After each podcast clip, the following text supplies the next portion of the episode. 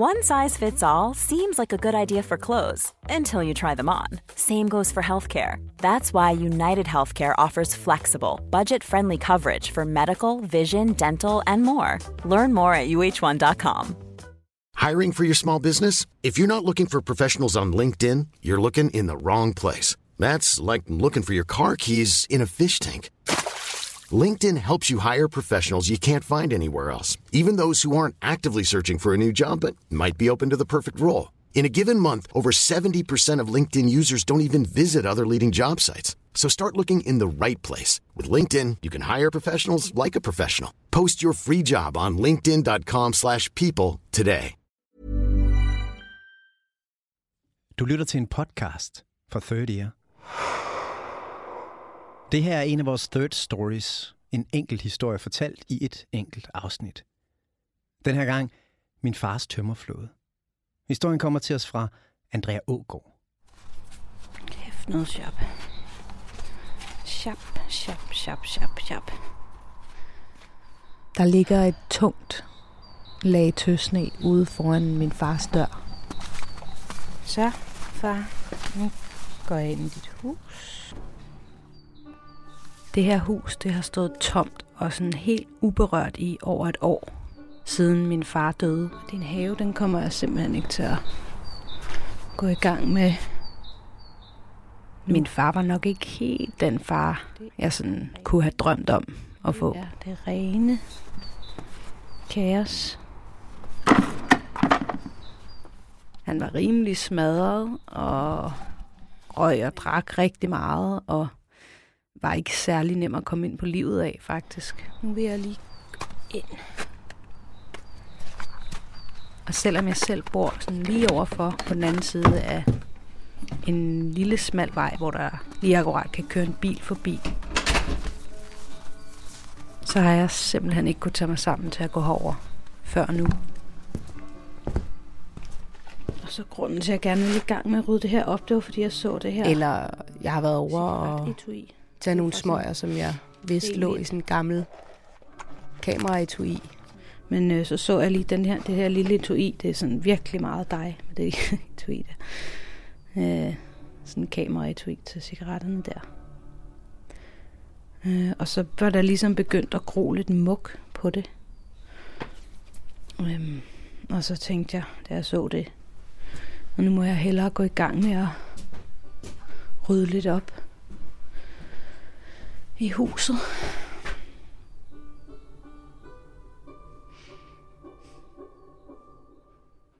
Hej Andrea. Hej Christa. Andrea, det her er en historie om din far. Ja. Hvis du skulle beskrive din far med øh, et ord, hvad skulle det så være? Så skulle det nok være smadret og kaos. øh, ja.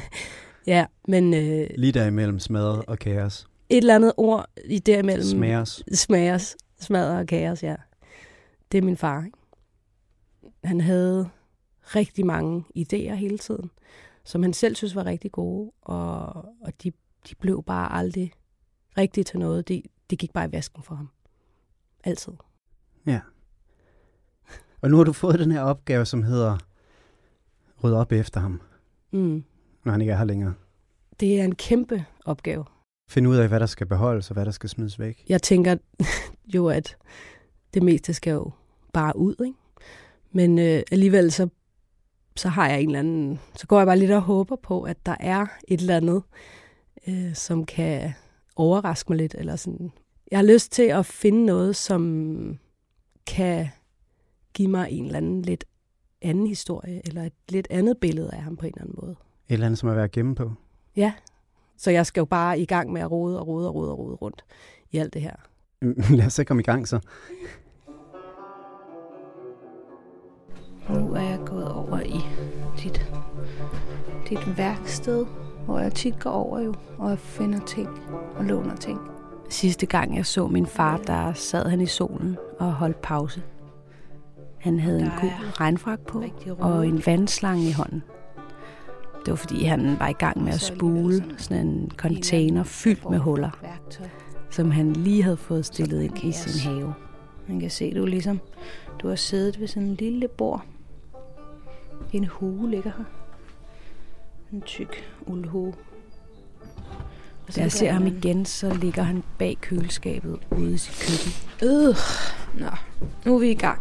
Og det er ligesom fødderne, der stikker frem bag køleskabet, som ligesom er revet ud fra væggen. Jeg tænker bare at få et overblik over, hvor meget der egentlig er.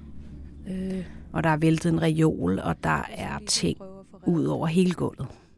Et totalt kaos. Lidt ligesom min fars liv, faktisk.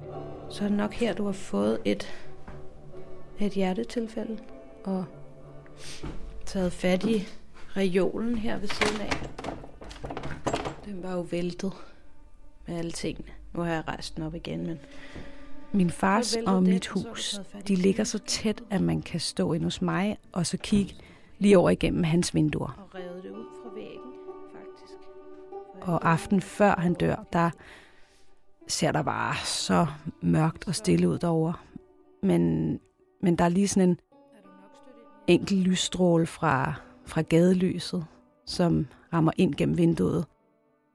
Og der kan jeg se, der står sådan en jægermeisterflaske på bordet. Så øh, ja, han har holdt fest med sig selv, og så kan jeg huske, at jeg tænker, at jeg i hvert fald ikke skal derover lige forløbig. For det er mærkeligt, det er skulle næsten ligesom om, du er her. Jeg kan næsten høre dig skælde mig ud. Øh. over, at jeg vil smide alle de ting ud. Så den der nat, der ligger jeg bare sådan halvvågen hele natten og tænker, at slap af, slap af. Jeg kommer helt sikkert til at se ham gå forbi mit vindue næste morgen i sin gaffatapede termojakke og lille tophue. Og da han så ikke gjorde det, så fik jeg meget travlt med at komme derover. Og der finder jeg ham så liggende derinde bag køleskabet. Gemmer man nogle dåser baked beans Den dag der, der kommer en masse folk i huset. Politi.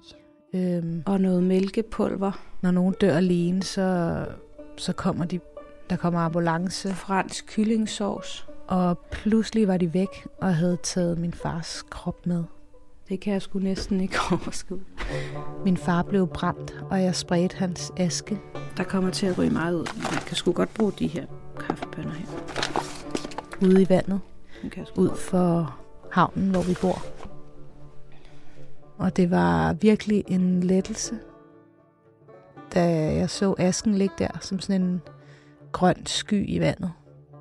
Men den aftog hurtigt og blev erstattet af projekt oprydning. Det ud. Ud, ud, ud, ud, ud, ud. Ud, ud, ud, ud, ud. Hvad jeg på det tidspunkt ikke anede, hvad ville bringe med sig Okay, så det er hele det store hemmelige rum, dit lager. af andre sider af det menneske, som jeg troede, jeg kendte som min far.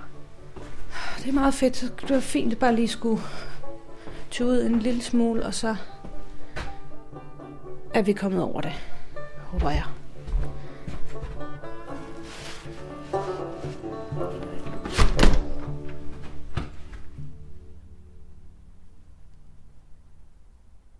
Min far hed Svend Bjørn. Svend Bjørn Jensen. Han boede, og jeg bor der jo stadig nede i den her lille havn i Københavns Sydhavn. Det er sådan lidt Christiania-agtigt med mange sådan forskellige typer huse og knopskudte, skuragtige bebyggelser. Hej John. Hej, hej. Har du været ude at sejle? Jeg er gået ned på bådbroen for at holde en pause fra oprydningen. Jeg står lige ved min fars gamle bådplads. Ikke så langt fra, hvor jeg spredte hans aske. Her møder jeg Nana og John. Så var der fem havørne. John siger, at der er gode chancer for at se en havørn for tiden. Ørne. Ude på Amager John og Nana har begge kendt min far i mange, mange år. I hvert fald 30. Nana er en af de få, der ret ubetinget blev ved med at holde af min far. John ved jeg ikke rigtig med. Mit indtryk af ham, ja, Og du må gerne være ærlig. Jamen det her regner jeg da også med. Han var meget speciel. Alt ved min far var og er hele tiden på den ene, men også på den anden side. Altså, jeg kunne se den smukke side i Svend, ikke? Hele tiden sådan for og imod. Fanden i voldsk. Okay, det skider jeg på, jeg gør det.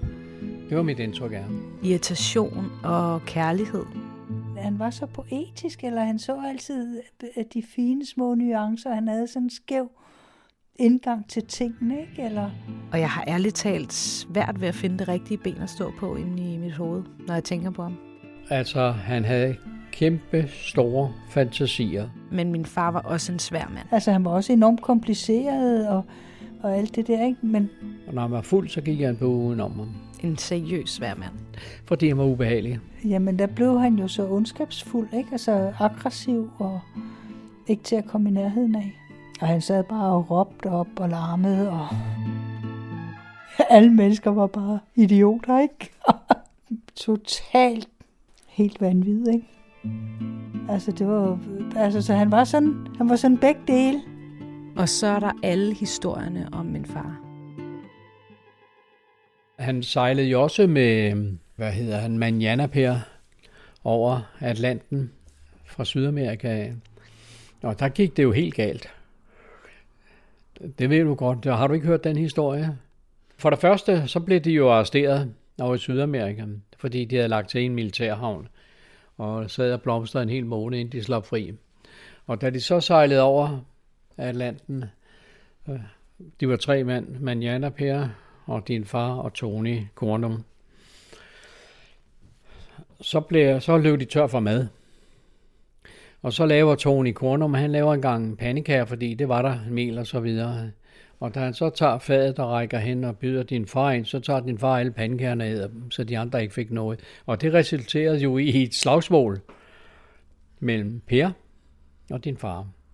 Og det betød, at Tony, han måtte gå imellem og sørge for, at de, ikke, de var separeret hele tiden hver for sig resten af vejen hjem. Min fars historier og hans udskejelser og projekter, det var helt klart noget, som folk i havnen snakkede om. Og så havde han jo rådet sig ind i noget med en gård i et eller andet i Rusland eller lidt eller andet. Ja, der var en gård i Litauen. Det var også sådan et ret vildt projekt. Og så var der de der kopier af sådan nogle øh, græske statuer. De er jo perfekte til en hadegave, sagde jeg. Nej, hvor blev han sur over ikke? Jeg havde forstand på kunst og alt. Og sådan en kæmpe sæk rav, som han købte på en eller anden vejside i Østeuropa. Og så alle mulige sådan nogle russiske tingeltangelfigurer. Alt sammen noget, som, som han troede var en eller anden genial idé og et stort forretningseventyr. Men sådan var han. Han kastede sig ud i ting. Omkring alt muligt med kunst, og jeg ved ikke hvad. Det fuckede bare altid op for ham. Altså, jeg tror måske, at det var hans store drøm at blive forfatter eller blive kunstner. Og så samtidig så, øh, øh, så var det jo noget, han ikke kunne. Eller han, han havde opgivet det, eller hvad skal man sige? Altså, det var ikke lykkes for ham i hvert fald. Så måske er det derfor, at han, altså, at han ligesom har følt, at han fejlede der, og så stoppede med det. Altså, han var ekstremt ren på en måde, ikke? Og så havde han de der drukture der, hvor han kunne blive så helvedes ondskabsfuld. Åh, oh, far, for fanden altså. Jeg er så frustreret, da jeg går for Nana og John. Frustreret over, hvor fucked up min far også var. Folk kunne faktisk godt lide ham, og han havde nogle fede idéer, men han fuckede det bare altid op. Og det irriterer mig helt vildt, kan jeg mærke. Hvorfor var han sådan? Øh. Øj, et par hurtige briller. Den tager jeg sgu. Den tager jeg sgu. Dagbog Sydamerika. I en papkasse tilbage i huset, der finder jeg noget, der ligner nogle gamle dagbogsnotater. Den 23. i første 80. Et af dem, det er fra den der tur med pandekærne. Den der med øh, Manjana Per og Tony Shorty krydser ind mod Cartagena. Per, Shorty og jeg står på skift i snuden af båden for at se dybden. Jeg sætter mig på gulvet og læser og forestiller mig min far som ung. Måske havde han stadig tro på sig selv og livet, dengang han skrev det her. Cirka 200 meter før indløbet. Der er en passage mellem de to gamle spanske borgruiner. Grundstøder vi. Lutz sejler med en gammel kokosnødpram efter en slæbebåd, der skal hive os fri. Den 24. i første. Vi vågner med lidt tunge hoveder oven på alt den whisky, vi hældte på bjergningsmandskabet natten før. Jeg begynder at gøre sejlene klar, og da motoren efter 5 minutter bryder sammen, hejser vi sejlene, fordi Per bruger bakgearet. Og det her, det er jo også klassisk min far. En tur, der ender i kaos. Han har selvfølgelig ikke selv skrevet om, hvordan han hugger alle de der pandekager foran Manjana, Per og Shorty, men øh, jeg kan sagtens se det for mig.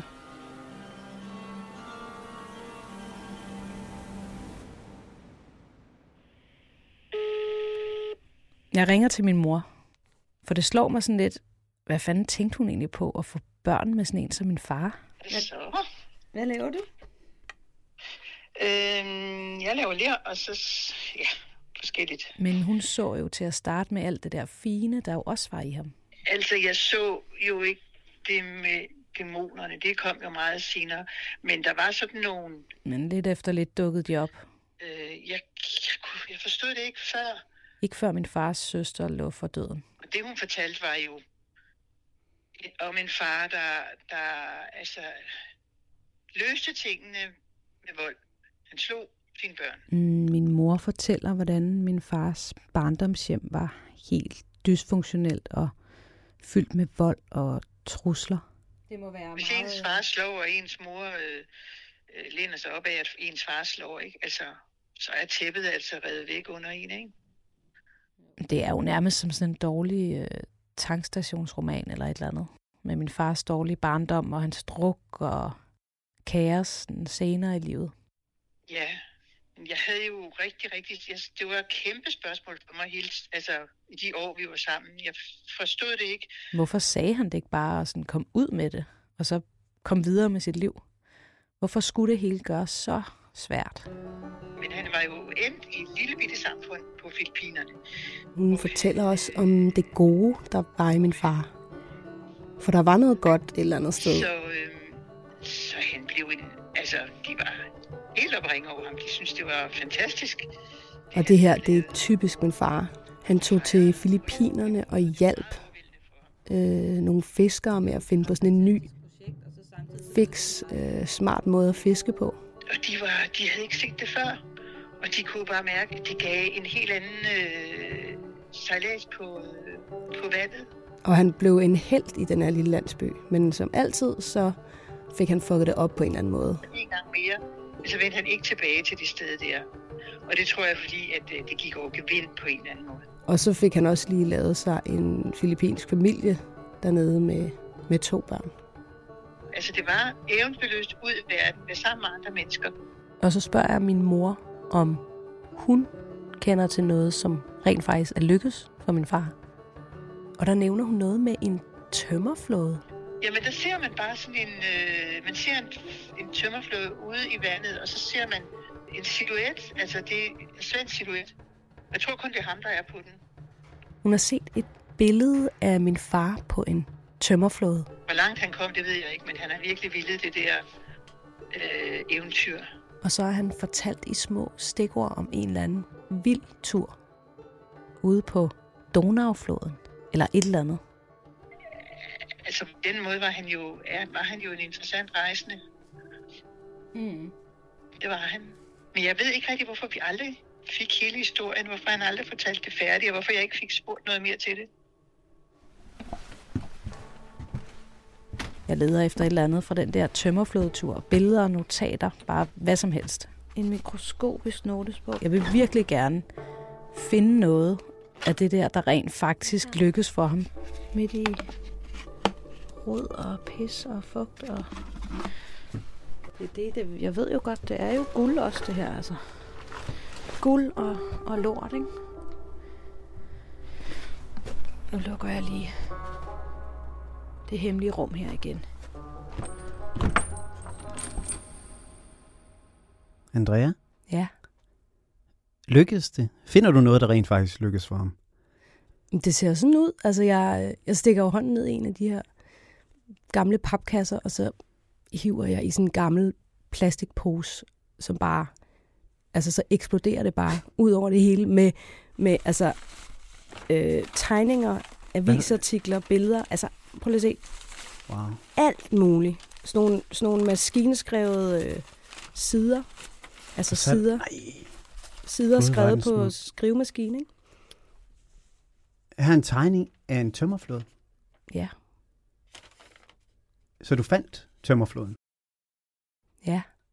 Det er en kæmpe, kæmpe overraskelse, da jeg løfter den her plastikpose op. Og hvad er det, projektet er med den tømmerflåde?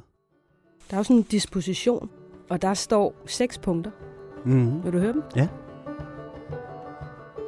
Disp. Disposition. 1. En idé bliver til et eksperiment. 2. Flåden bygges. Kolon. Bestil alt, hvad der skal bruges af træ, tovværk, maling, lak osv. Og i øvrigt også en flaske skotsk maltwhisky. Bygge flåden og hurtigt stikke af, inden regningerne dukkede op. Og det passer med, at jeg har fundet et gammelt gældsbrev, hvor det ser ud, som om han har lånt nogle penge jeg laver konstruktionstegninger. Roret har voldt størst problemer, men bliver lavet på stålværket. Den er prøveklar. Den bæres gennem liseleje og sættes i vandet. Det går løs i Kattegat. Natten falder på, det blæser op. Jeg driver længere og længere ud. Ad Donau til Rumænien. Oh, shit, mand. Det er typisk min far. Altså sådan et fuldstændig dødsprojekt. Men han overlever det her, fordi at på næste side her, der ser det ud som om, at han er i Tyskland. Jeg kravlede ud af soveposen ved 8 tiden. Efter morgenteen røg jeg den sidste cigaret og tøffede ud af den lille vig. Jeg sejlede videre nogle timer, og da solen begyndte at varme, lagde jeg til ved noget, der lignede en krog, hvor de inviterede mig ind og serverede varm mad med hvidvin. Og inden fik jeg en masse snaps. Det var et hyggeligt sted med udsigt over Donau. Og de stak mig et par øller og nogle cigaretter, da jeg sejlede videre. Det er meget fint skrevet på en eller anden måde. Altså sådan, man får virkelig sådan en, man får virkelig sådan et billede af, hvor han har været, og samtidig med at det er sådan meget simpelt, og, og man får den der sådan enspænder følelse på en eller anden måde. Og sådan også noget eventyr. Og nu kommer jeg altså til noget, som lugter af noget, der virkelig kan gå galt. De gør tegn til mig om, at jeg skal komme i land, og jeg forstår, at jeg skal tage mit pas med. De omringer mig med maskinpistolerne, skudklare, og river posen med pas og papirer fra mig. Der er en sergeant imellem, der bliver hysterisk og skriger en masse uforståeligt, og jeg prøver med fire-fem sprog, men han forstår ikke noget. De rasler med magasinerne i automatvåbne og tager ladegreb, råber alt muligt og foretager en international bevægelse med maskinpistolerne. Jeg stikker begge hænder højt op i vejret. De omringer mig i en cirkel bagfra, og ved den mindste bevægelse kommer råbene og den metalliske smellen fra våbne. De taler sammen. Så kommer en af dem hen og gør tegn om, at jeg skal følge med. Han går forrest, og de andre går bag mig. Vi klatrer op ad en stoltråds netbeklædt klippeskrant. Jeg har bare men har ikke nogen mulighed for at få fat i mine sko. Det går nogle 100 meter gennem tæt skov, så kommer vi op til en asfalteret vej. Regnen holder pludselig op. Solen bryder frem. Jeg tænker på, at det ikke skulle undre mig, om en af dem plaffede mig ned ved en eller anden idiotisk fejltagelse. Men der sker ikke noget. Vi marcherer og marcherer. Ingen siger noget. Solen brænder varmt, og Donau snor sig, blå og glimtende, et sted langt nede.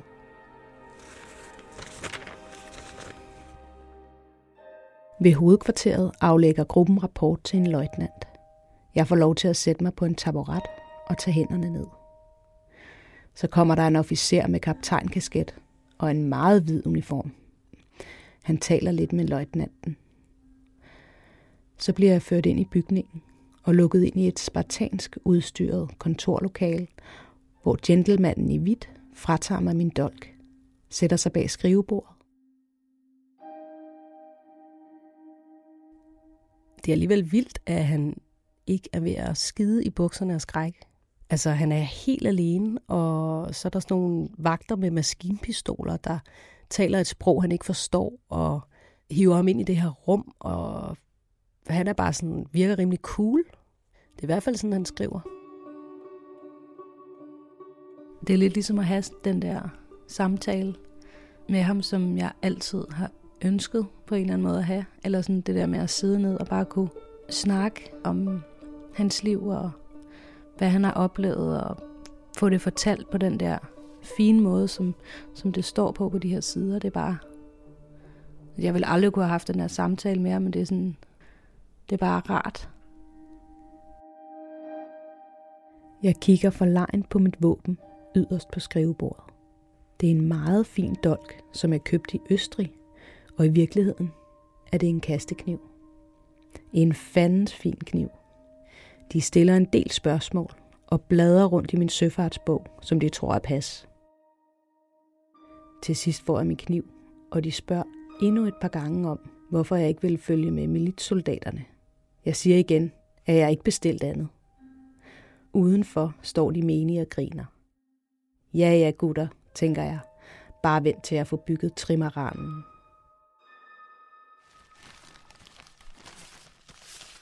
Andrea, projekt Tømmerflåde, lykkedes det for ham? Det ser jo faktisk ud til, at det lykkedes for ham at gennemføre det her helt vanvittige projekt. Altså jeg finder, jeg finder en, øh, en lille dagbog. Ja.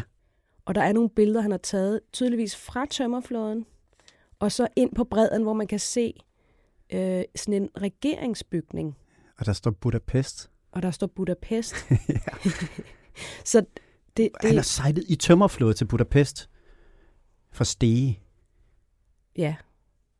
Det, det, det, det havde jeg aldrig nogensinde i min vildeste fantasi kunne forestille mig ham gøre. Ændrer det noget? Ja, det gør det. Det gør det virkelig. Altså, jeg har jo aldrig nogensinde prøvet at føle mig sådan rigtig stolt af min far. Vel?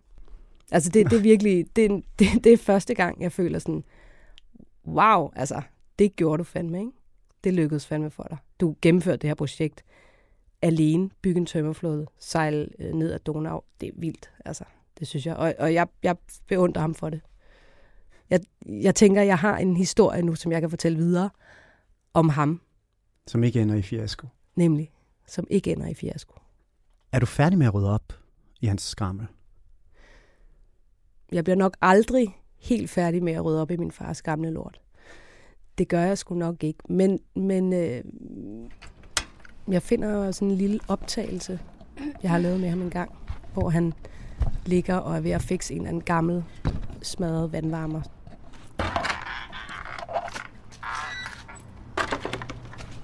Er du der? Du er ikke oppe. Og jeg er lige ved at fylde den der vandvarme. Og hvad laver du? Jeg fylder vandvarme. Fordi jeg kan ikke finde noget galt med den. Jeg har prøvet at måle efter alle tingene. Ja, det er vandvarmeren. Ja, ja. Så kan jeg være lige på, når den er fuld lige at tænde. Når jeg lytter til den her optagelse nu, så, så får jeg ikke den der sådan skuffede, åh, oh, far, fuck up følelse. Hej. Der var Efter jeg har været med på den der tømmerflådetur, der tænker jeg, at øh, det der, det lykkedes fandme for ham, og han er fed der. Helt, du ved, det blå forhæng, Ja. der hang den Og jeg er inde på badeværelset.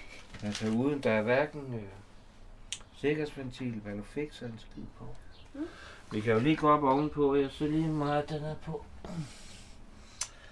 Cirka 3. Det går ret hurtigt, jeg kan kun ned lige.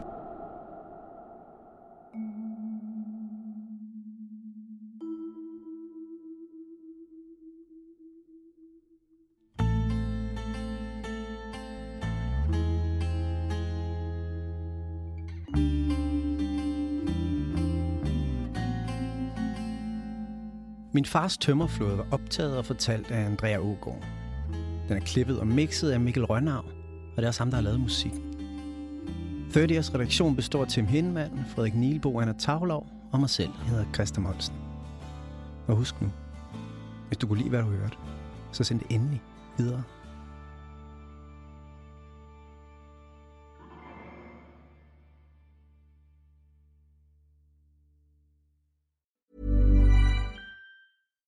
Hey, it's Paige DeSorbo from Giggly Squad. High quality fashion without the price tag. Say hello to Quince. I'm snagging high-end essentials like cozy cashmere sweaters, sleek leather jackets, fine jewelry, and so much more. With Quince being 50 to 80% less than similar brands. And they partner with factories that prioritize safe, ethical, and responsible manufacturing. I love that. Luxury quality within reach. Go to quince.com slash style to get free shipping and 365 day returns on your next order. Quince.com slash style.